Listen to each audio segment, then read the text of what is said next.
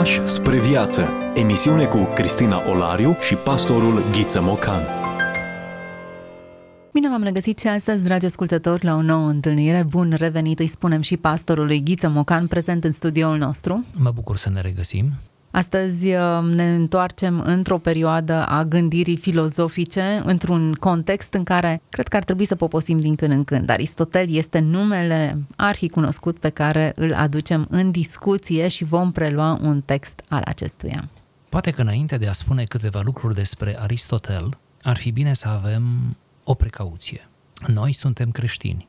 În calitatea noastră de creștini, îmbibați de texte ale Scripturii și ale istoriei deja milenare a creștinismului, privim uneori spre perioada precreștină, iar acum prin Aristotel ne aflăm în secolul IV înainte de Hristos, privim cu o lentilă greșită adesea. Privim cu anumite prejudecăți. Și când ne cad în mână texte ale filozofilor antici, cu precădere ale filozofilor greci, Aristotel și alții, îi citim cu o anumită superioritate și cu niște așteptări nelegitime. Îi citim sperând să găsim în ei, în scrierile lor, o dezvoltare a ideilor, a doctrinelor, care să-L conțină pe Dumnezeul unic, Dumnezeul creștin, sau care să conțină elaborări dogmatice sau filozofice care să aibă această consistență a revelației pe care noi o cunoaștem prin Hristos. E bine, precauția este următoarea.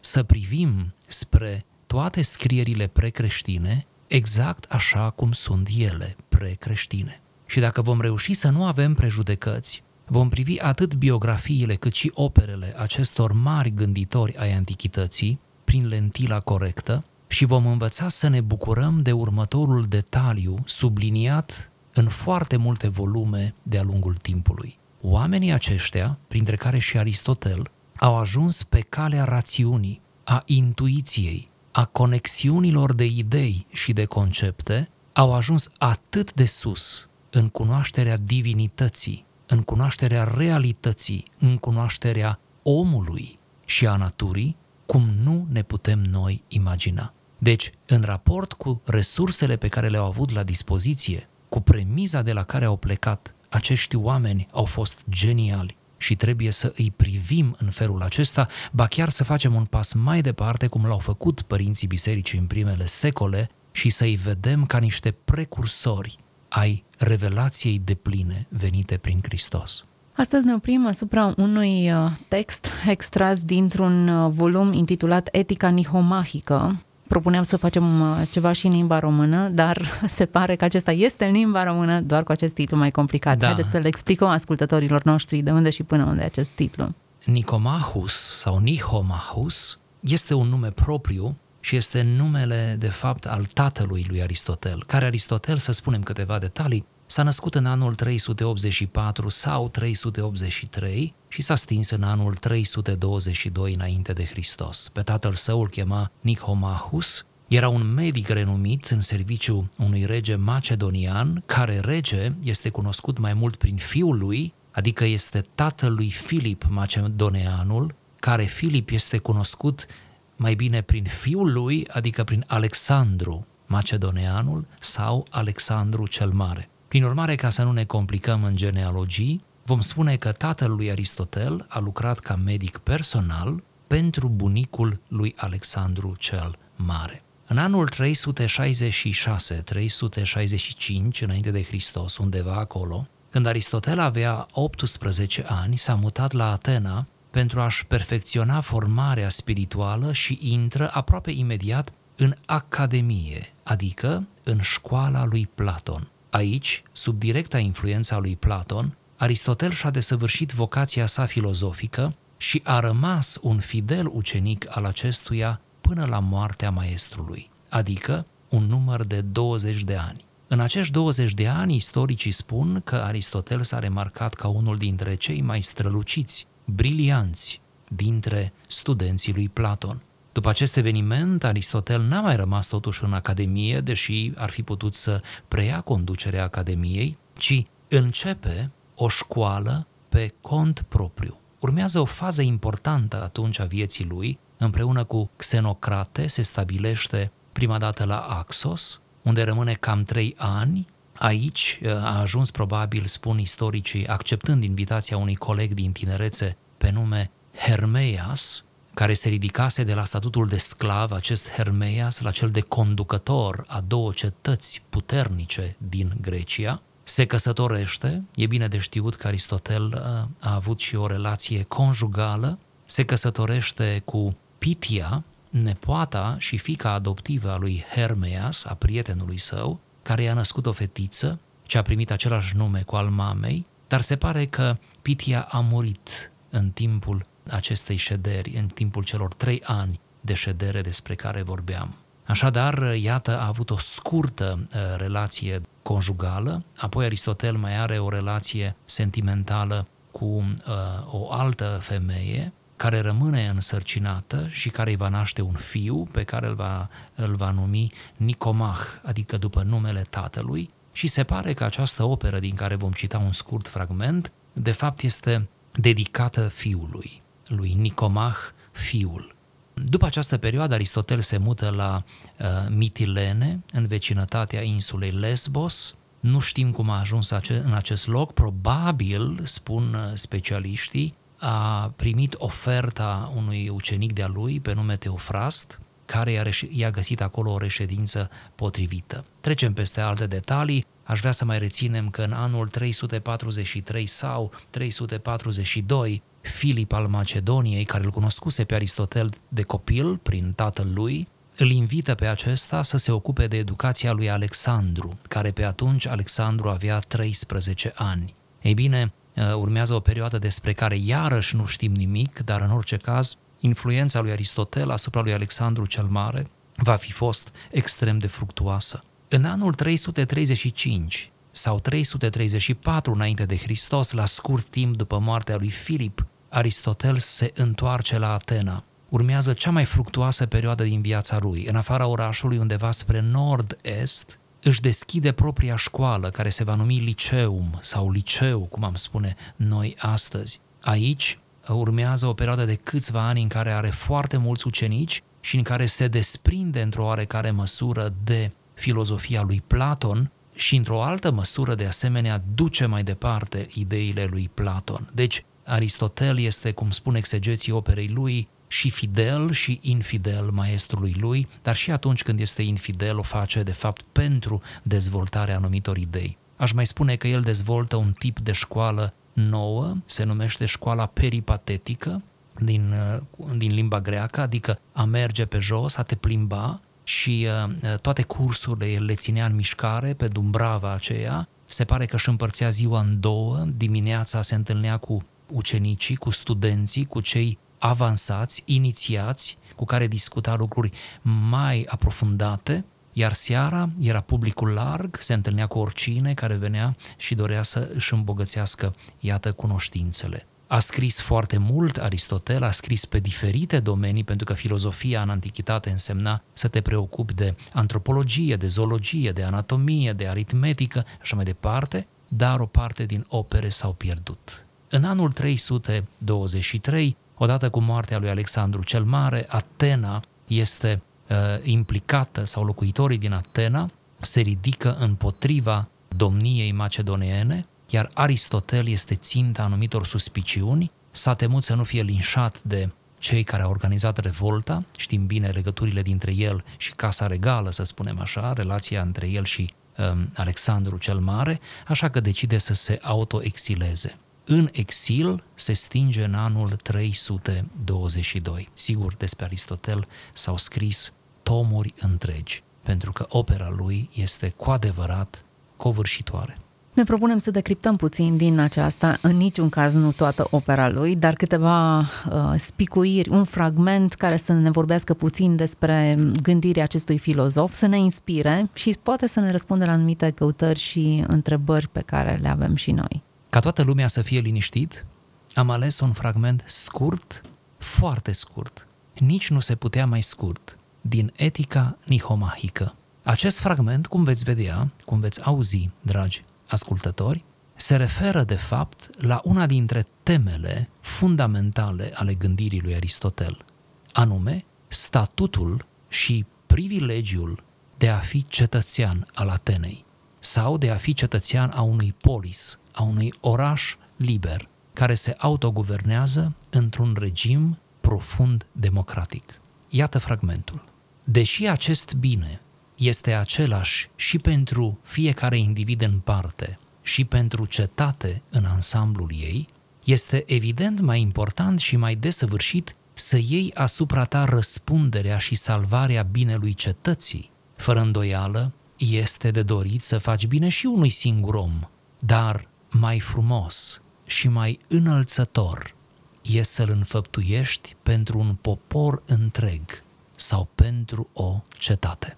Bun, poate ar trebui să integrăm acest paragraf într-un concept mai larg pe care el îl, îl aduce în discuție. Vorbim despre bine, evident, întrebarea filozofului era care este binele, să definim binele până la urma urmei. Nu uităm că e o epocă precreștină, prin urmare, binele, etica, moralitatea erau gândite într-o altă paradigmă decât cea post-creștină.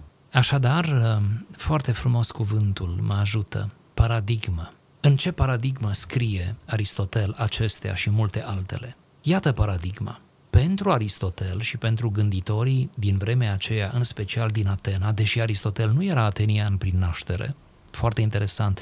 El, într-adevăr, este grec, dar s-a născut într-un mic orășel din Grecia, aproape de granița cu Macedonia. Deci el mereu a avut o, o relație nu, de suflet cu uh, Macedonia, care va conduce într-o vreme până și Atena ceea ce a și declanșat revolta despre care vorbeam. Prin urmare, gânditorii de, de tipul acesta din Atena considerau că statutul cel mai înalt al unui om pe pământ nu este acela de, nu știu, proprietar, de soț, de tată, de mai știu eu ce alte oficii, nu? Pe care le poate avea un om de-a lungul vieții, un bărbat în special, ci este acela de cetățean al orașului. Cetățean pe atunci însemna omul care participă la adunările orașului, adică participă la acele întruniri care decid în mod cu totul democratic, subliniez, trebile,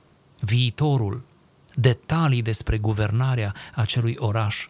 Ori, oricât de paradoxal sună pentru noi astăzi, dar pentru ei atunci și în ce societate frumoasă, aproape idilică trăiau, pentru ei atunci a fi cetățean este cea mai mare onoare pe care o poți atinge. Și acum mă întorc la problema binelui și a frumosului, teme recurente în gândirea lui Aristotel. Prin urmare, dacă ești un bun cetățean, binele pe care tu îl faci, pe care îl emani prin bunătatea ta, prin moravurile tale, prin virtuțile pe care ți le-ai asumat, binele din tine este mult mai eficient pentru că se răsfrânge peste întreaga cetate și astfel tu, cel bun, îmbunezi cetatea. Tu, cel drept, aduci un plus de dreptate în cetate. Tu, cel generos, vei dezvolta filantropia cetății. Tu, cel curajos, vei lupta nu numai pentru viața ta, ci pentru salvarea întregii cetăți. Și atunci aici se produce o, o mutație de pe interesul individual sau de pe individ pe cetate. Și cetatea devine astfel obiectivul emoțional și rațional numărul unu în viața unui om. Suntem ce consumăm. Hrănește-ți mintea cu adevărul ca să trăiești autentic. Asculți emisiunea Pași spre viață cu Cristina Olariu. Interesantă comutarea aceasta de pe individ pe comunitate, într-un cadru mult mai larg. Vorbim despre binele personal, binele personal care se răsfrânge asupra unei comunități, un singur om bun afectează o comunitate întreagă, e până la urmă urmei încercarea de a-l scoate pe om din găoacea lui, din propria lui carapace, din propriul său bine pe care și-l formatează acolo într-un anumit sens ne transferă în, în lumea Scripturii. Domnul Iisus Hristos spunea o singură lumină nu poate să rămână ascunsă, ci influențează o comunitate întreagă. Un simplu grăunte de sare dă gust mâncării. Un, toate acestea de la, de la nivelul micro afectează o comunitate mare. Observați cum, fără să ne propunem neapărat facem aceste legături între gândirea precreștină și gândirea biblică, ceea ce este foarte frumos. E, e inevitabil natural. până la urmă. Este inevitabil. Pentru că, de fapt, aș vrea să spun și asta, de fapt, conceptele de bază din Noul Testament, până și virtuțile, sau, ca să fie mai simplu, toată acea listă a roadei Duhului din Galateni, toată acea listă, ca și cuvinte mă refer, ca și concepte, sunt precreștine, adică cuvintele acelea nu le-a inventat Apostolul Pavel în limba greacă, ele deja existau, ele au fost dezvoltate înainte de Aristotel și înainte de Aristotel de Platon, de Socrate, cum ne consemnează Aristotel, și apoi, bineînțeles, de filozofia din perioada elenistică, de stoici, da, de epicurieni într-o oarecare măsură. Deci toată această bogăție a cuvintelor, a virtuților, a binelui și frumosului, cum rezumau anticii, toate aceste concepte existau înainte. Ele capătă în creștinism doar dimensiunea lor cristologică. Aceasta este modificarea în creștinism, dimensiunea cristologică. Noi afirmăm în virtutea întrupării lui Hristos că toate cele despre care s-a făcut vorbire înainte s-au împlinit în Hristos. Și de aceea etica creștină este superioară, este unică, este varianta maximală a eticii, tocmai pentru că ea a fost însumată într-un destin omenesc, uman, în destinul pământesc al Domnului Isus Hristos. Dar acum am deviat din nou de la Aristotel. Bună devierea și o putem marca. Solomon spunea că în însăși făptura omenească este încriptat acest gând al eternității. Adică toate aceste valori etice și toată această listă despre care vorbește Aristotel și nu doar el, e singurul gânditor pe care, care marchează aceste lucruri, el e cel mai cunoscut și uh, cu o operă care ne-a rămas moștenire, dar această năzuință, această dorință după bine, frumos, fericire, după valori, această uh, îndreptare interioară exista. Pavel o reia în roman și spune că acest gând al veșniciei, ceea ce trebuia să faci, toată etica era încriptată în făptura omenească, fie că auzit Evanghelia, fie că nu, codul acesta interior exista acolo, dar bine ați punctat, Hristos este cel care traduce acest cod interior într-o formulă aplicabilă. Oricât de bizar ar spunea, ar, ar suna ce spun acum, gândiți-vă că Platon și Aristotel, ca să dăm numele cele mai cunoscute, prin scrierile lor, prin cuvântările lor, au luptat împotriva politeismului, prin aceasta, sigur, nu vreau să spun că ei au fost creștini, cum puteau fi creștini înainte de întruparea lui Hristos, dar au luptat împotriva politeismului în forma lui exagerată și au încercat să arate oamenilor, în special celor care pricepeau silogismele, au încercat să arate că trebuie să existe un singur zeu, că trebuie deasupra tuturor zeilor să fie unul și au lucrat cu această paradigmă al unului, pentru că mintea umană, cum spuneați, este creată de Dumnezeu ca să meargă spre simplificare, spre unificare. Părinții bisericii vor spune mai târziu atât de frumos că Dumnezeu este simplul prin excelență, simplul de plin. De asemenea, acești scriitori precreștini au luptat împotriva imoralității. Nu vreau să spun prin asta că ei au fost ușă de biserică. Ei au avut căderile lor, biografic vorbind, au avut petele lor, rămân asupra lor unele semne de întrebare din punct de vedere etic, însă au luptat prin scrierile lor și scrierile lor au fost mai bune decât ei, dar mă gândesc că și ale noastre sunt mai bune decât noi. Și cuvintele noastre uneori, când ne entuziasmăm, sunt mult peste ceea ce suntem noi în realitate. Deci, ei au luptat pentru bunele moravuri, dar întorcându-ne la noțiunea de cetățean, de cetate, pentru că cetățean vine de la cetate, ei moravurile le vedeau ca având relevanță socială, adică sunt bun, dar nu pentru mine sunt bun, doar pentru mine. Nu sunt bun doar pentru familia mea, doar pentru grupul meu de prieteni. Sunt bun pentru toți, sunt bun pentru cetate. Întreaga cetate trebuie să se înfrupte din bunătatea mea, din frumusețea mea. Acum, există un, o, o anumită rezervă vis-a-vis de termenul acesta, cetățean cetate. Poate că l-am uzat în mod greșit sau poate, eu știu, de la Caragiale încoace nu mai putem să avem uh, o, o altă abordare asupra termenului. Nu neapărat că l-ar fi deformat Caragiale, ci doar a surprins derapajele înțelegerii noastre vis-a-vis de termenul acesta. Dar um, un bun cetățean, un bun creștin nu sunt doi poli opuși. Din potrivă, sunt complementari. Din potrivă, aș, aș spune că nu poți fi un bun creștin, un adevărat creștin, fără a fi un bun cetățean. Creștinul care își urăște țara nu e creștin, pentru că ura n-ar trebui să încapă într-un suflet de creștin. De asemenea, creștinul care își desconsideră cetatea, fie că acea cetate este un oraș sau o comună sau un sat sau un cătun din vârful muntelui, acela nu este creștin în sensul autentic al termenului, al cuvântului. Gândiți-vă la scrierile Noului Testament, gândiți-vă mai ales la Apostolul Pavel, gândiți-vă la acele îndemnuri de etică socială, cum se numesc ele, de prin epistole, în special romani, epistola către romani, pentru că acei creștini se aflau chiar în apropierea, nu, conducerii imperiale.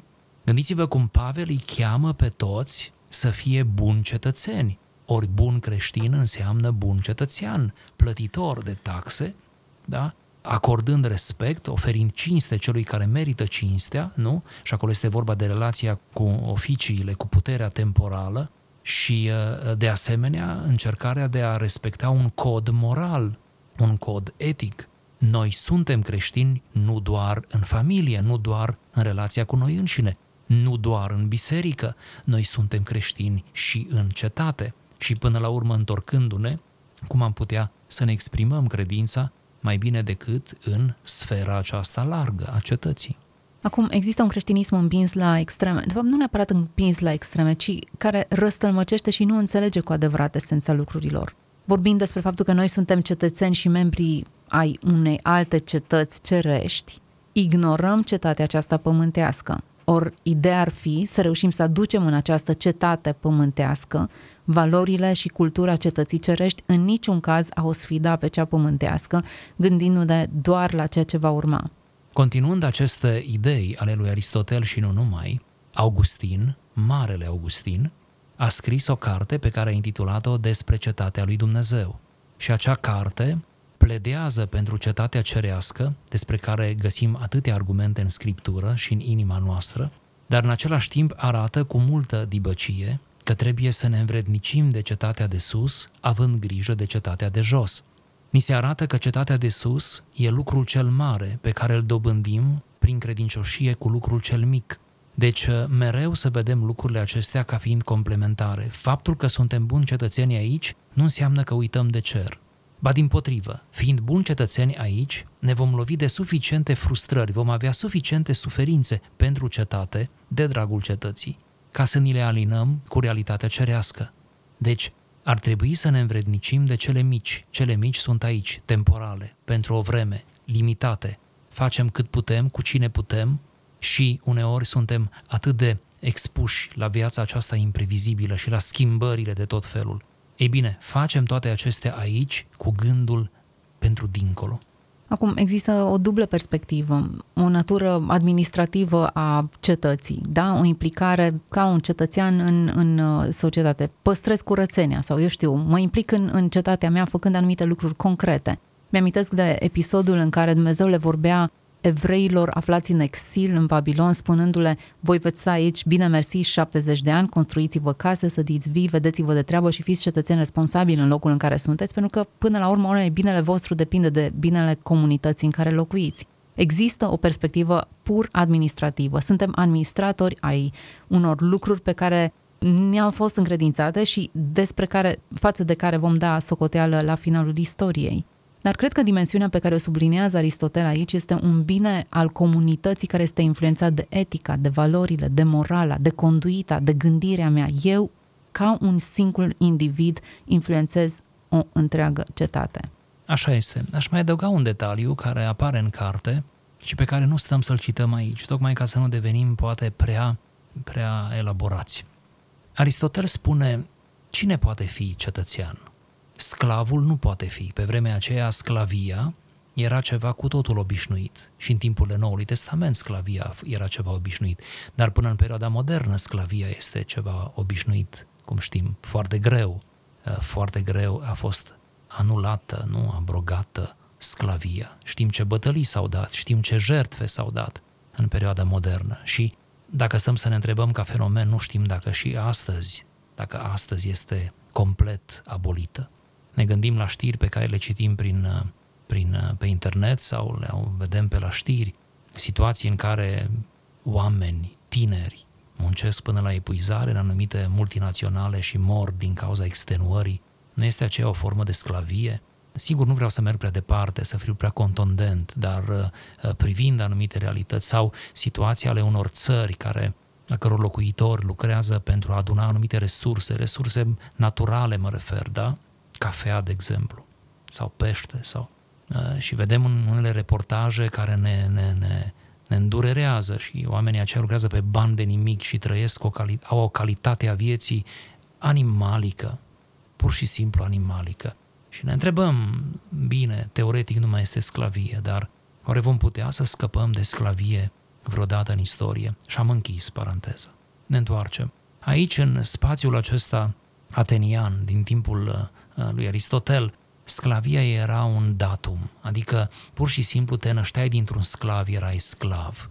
Însă Aristotel și toți filozofii mari au insistat mereu că un om liber, un stăpân, trebuie să se comporte omenesc, să se comporte frumos, să se comporte cu gentilețe cu sclavii. Despre Aristotel se spune că înainte de moarte și nu numai el, i-a eliberat pe toți sclavii lui, i-a făcut oameni liberi. Adică nu și-a încheiat viața înainte de a îi transforma pe toți care i-au slujit cumva, a-i recompensa cu libertate. Ce își poate dori un sclav? Deci, sclavul nu poate fi cetățean, el slujește binele cetățenilor, deci să-i respectăm pe sclavi. Oamenii liberi, spune Aristotel, nici ei nu pot să fie toți cetățeni. Chiar dacă sunt liberi, au proprietăți, au mici afaceri, au meșteșuguri sau lucrează pământul, nu pot fi. Și acum poate vă întrebați, de ce oare oamenii liberi nu puteau să fie cetățeni? Poate voi spune un detaliu la care nu ne-am gândit, pentru că nu prea mai gândim în această paradigmă. Aristotel zice, oamenii liberi nu pot fi chiar dacă au libertate, au bani, au o anumită așezare socială. Ei nu pot fi din cauza că nu au timp. Ei nu au timp. N-au timp să vină la ședințe, cum am spune noi, dar ei mergeau cu multă bucurie la acele ședințe, la acele întruniri, unde era mai mult decât administrație. Ei nu au timp și dacă nu au timp, nu, nu pot să fie, pentru că un cetățean trebuie să fie liber, să fie bogat, să aibă de toate și mai presus de toate acestea, să aibă timp. Observați, vă rog, noblețea calității de cetățean. Acum toți suntem cetățeni, dar de fapt toți suntem cam robi, nu? Și ne simțim uneori la propriu, da? că suntem robiți de tot felul de activități, de joburi, de, de nu știu, nesiguranță. Bine, pe vremea aceea să fii cetățean însemna să ai timp Oricine ajungea să aibă timp, deci să fie cetățean în adevăratul sens al cuvântului, deja ajungea la o anumită bunăstare și depășea o anumită vârstă în care nu mai avea obligații atât de personale, atât de directe față de familie, să se poată dedica. Deci cetățean însemna să fii dedicat, să fii responsabil, să fii serios, să fii la îndemână, la îndemâna cetății, la îndemâna oamenilor, să gândești binele cetății mai presus de binele tău, mai presus de propriul tău interes. Pur și simplu însemna să te dezbraci cumva de tine, era o formă de jertfă, de renunțare, de asceză civică, să te dezbraci de tine tocmai ca să devii, iată, de folos cetății, umanității. Vă aduc aminte că înainte de a se institui obiceiul acesta la Roma, ca conducătorii să devină cezare, să fie numiți cezare, Augustus și așa mai departe, să primească închinare, înainte ca toate acestea să se instituie și să fie de fapt un, un derapaj care va duce la, la sfârșitul Imperiului Roman, primii cezari s-au numit pe ei înșiși princeps, adică prim cetățean. Și ei s-au văzut ca prim cetățeni ai Romei. Deci în antichitate a fi cetățean era lucru mare pentru că cetățenii erau puțini, majoritatea nu erau cetățeni. Acum, sigur, E greu să mai vorbim, cum spuneați, despre toate aceste lucruri înalte, pentru că toți suntem cetățeni, ne-am născut și suntem cetățeni. Pe vremuri nu era suficient să te naști ca să fii cetățean.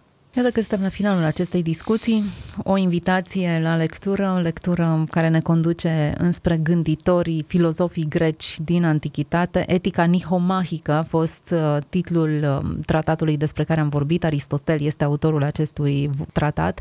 Ne-am oprit doar puțin asupra unui scurt paragraf. Invitația noastră este să lecturați întregul tratat cu discernământ. Da, de ce nu? Nu neapărat l-am încreștinat, ci l-am citit dintr-o perspectivă cu o lentilă de creștinism La fel cum vă invităm și pe voi, dragi ascultători, să faceți acest exercițiu. Ne prinde bine la suflet, la minte, ne spală până la urma urmei de tot felul de clișee și ne invită să analizăm, să reflectăm, să gândim și să ne asumăm statutul nostru de creștini în lumea în care trăim. Mulțumim că ați rămas alături de noi, vă invităm la o nouă discuție data viitoare, până atunci însă toate cele bune. Ați ascultat emisiunea Pași spre viață cu Cristina Olariu și pastorul Ghiță Mocan.